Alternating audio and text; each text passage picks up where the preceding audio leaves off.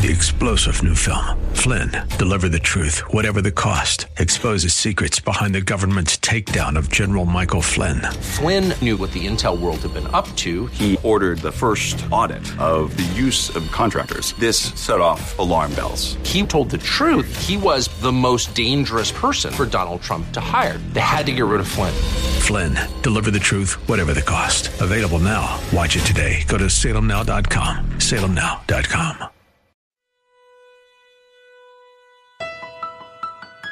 And then notice her grasp on the promises of God.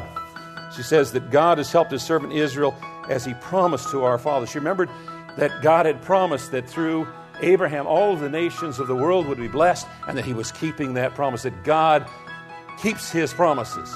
Welcome to another edition of Study Verse by Verse with the teaching of Pastor Leighton Sheely from Church of the Highlands in San Bruno. During this holiday season, there are multiple services across the weekend beginning Saturday evening, throughout the morning on Sunday, and then again on Sunday evening. Further details are available on the website highlands.us. That's highlands.us. I know the congregation would love to see you anytime across the weekend if you're looking for a church home. The details again are at highlands.us, and if you've missed any of the broadcasts in this Advent series, you'll find them on the web at studyversebyverse.com. And with the continuation of this series, here's Pastor Layton. You know, those of us who've been in church for a long time, we don't get the impact of those words. We become kind of dull to them. When Elizabeth said, My Lord, it was nothing less than a declaration of faith that the child in the womb of the Virgin Mary was the long promised Messiah, the Lord, of whom King David had written under the influence of the Holy Spirit and prophesied so many years previous. And when you view this uh, in this light, then this expression is an expression of faith which is worthy to be placed alongside other expressions of faith in Scripture, like that of Peter when he said, You are the Christ. And then she says, And blessed is she who believed. Blessed are you for believing that God's going to fulfill his word. That's what Elizabeth, this ancient matriarch, godly woman, was telling the Virgin Mary. Blessed are you because you've believed God. And, and she was familiar with the saints of the ages men and women who lived by faith. They trusted in the Word of God. By faith, they trusted in God's promises. By faith, they lived. By faith, they walked. By faith, they endured hardships. By faith, they looked forward to the promised Messiah, the promised Savior.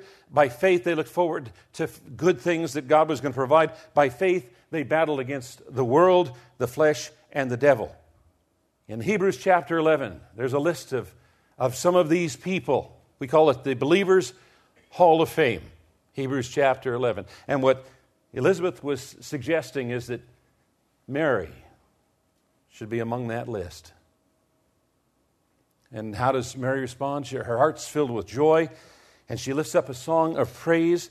And I want you to note that her song contains quotations from the Old Testament, particularly Psalms and the Song of Hannah, found in 1 Samuel chapter 2.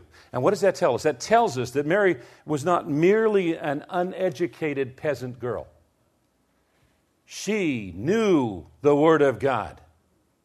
She had hidden it in her heart. Listen to what she says. And Mary said, My soul magnifies the Lord, and my spirit rejoices in God, my Savior. For he has looked on, his, on the humble estate of his servant. For behold, from now on all generations will call me blessed. For he who is mighty has done great things for me, and holy is his name. And his mercy is for those who fear him from generation to generation. He's shown strength with his arm, and he's scattered the proud in the thoughts of their hearts. He's brought down the mighty from their thrones and exalted those of humble estate. He has filled the hungry with good things, and the rich he has sent away empty.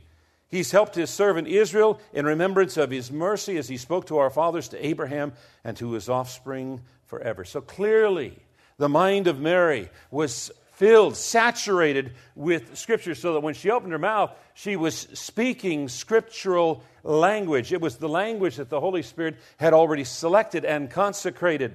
And it just poured out of her in songs of adoration and praise. And that's an example for us as well that we are so saturated in God's Word that when we open our mouth, it's God's Word that just pours forth. Now, in verse, verse 47, there's something that Mary reveals about herself that I think is so very, very important. We must not miss this. She says, And my spirit rejoices in God, my Savior.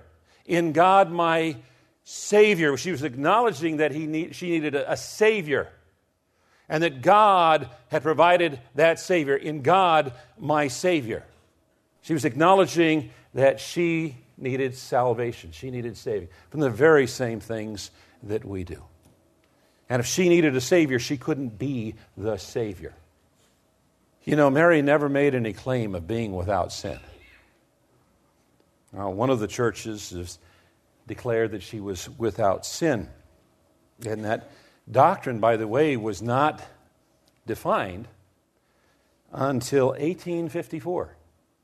That's what, less than 200 years ago, by Pope Pius IX.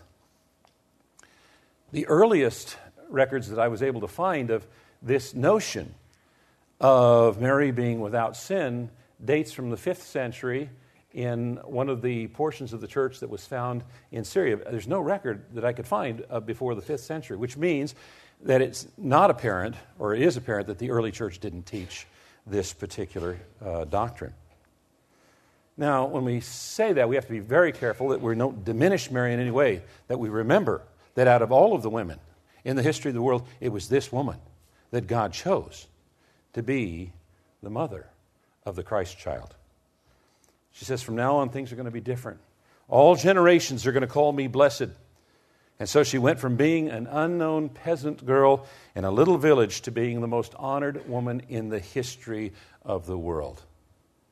And that's appropriate.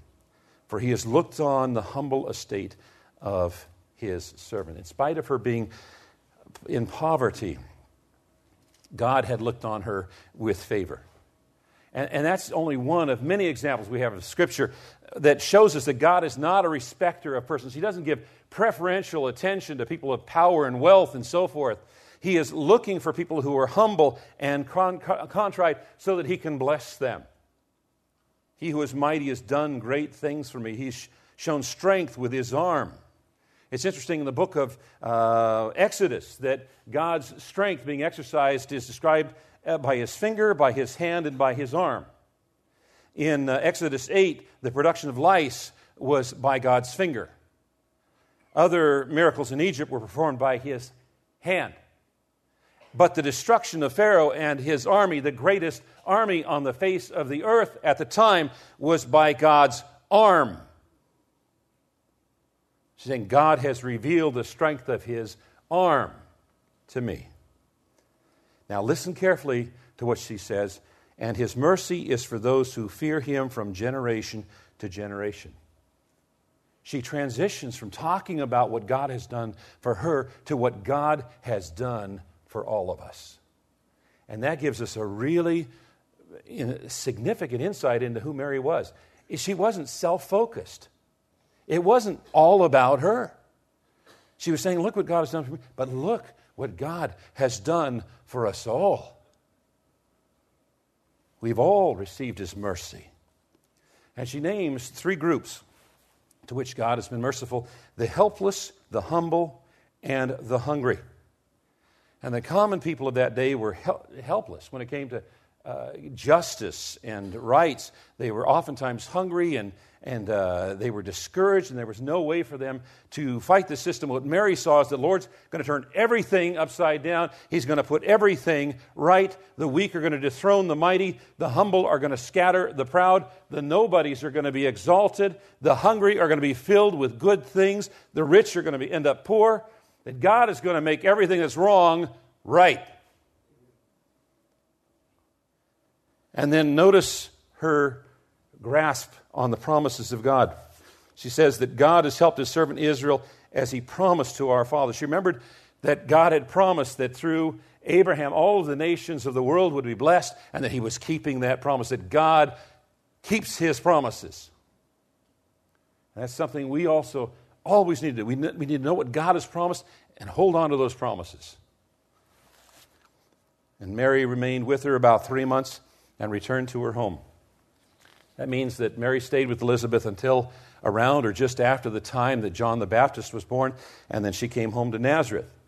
Now, by that time, uh, the signs of pregnancy would have become obvious, and so when she got to town, no doubt the gossipers would have gone to business and she would have had uh, some kind of a discussion that would have not been comfortable with Joseph. And by God's grace, God had provided for that because Joseph got a visit as well. And he was a godly man and did what God told him to do. I want to ask you is this is a hypothetical question. Think, think about what would have happened if the angel showed up and, and was talking with Mary, and Mary's response was instead, you know, um, this is a really interesting proposal uh, that you've given me, but, you know, um, I have plans. Um, and, uh, you know, I, have got a man, he's a, he's a good man, and uh, he's a hard worker, and, and we're not going to be rich, but I'm sure that, that he's going to provide, and we're going to just have a nice, peaceful, quiet life in the country. Um, and, and what you're asking me to do doesn't fit my agenda. Um, do, you, do you have someone else? Now, can you imagine if that would have been a response? Now, God is always going to accomplish whatever God wants to accomplish, but think of what Mary would have missed out on. And yet, you know, the, the response that I described hypothetically with Mary is oftentimes the response that we have when God wants us to do something? Well, first off, we try to ignore Him. And if that doesn't work, then, you know, uh, God, I've got some plans. And uh, what you're asking doesn't fit my agenda. I'm rather busy. Do you have someone else? And you wonder what we might be missing. I heard a preacher one time said, says, there are going to be any tears in heaven? It's probably when we find out what God could have done through us, but didn't. Because we didn't respond like Mary responded. You've been listening to the final segment from a message shared by Pastor Leighton Sheely with the congregation at Church of the Highlands in San Bruno. This is an Advent series, and you've just heard the last of part two. We'll move into part three on the Friday broadcast. I hope you can join us. If you'd like to listen to past programs, go to our website at studyversebyverse.com. That's the name of this broadcast ministry, studyversebyverse.com. I'm Mike Trout.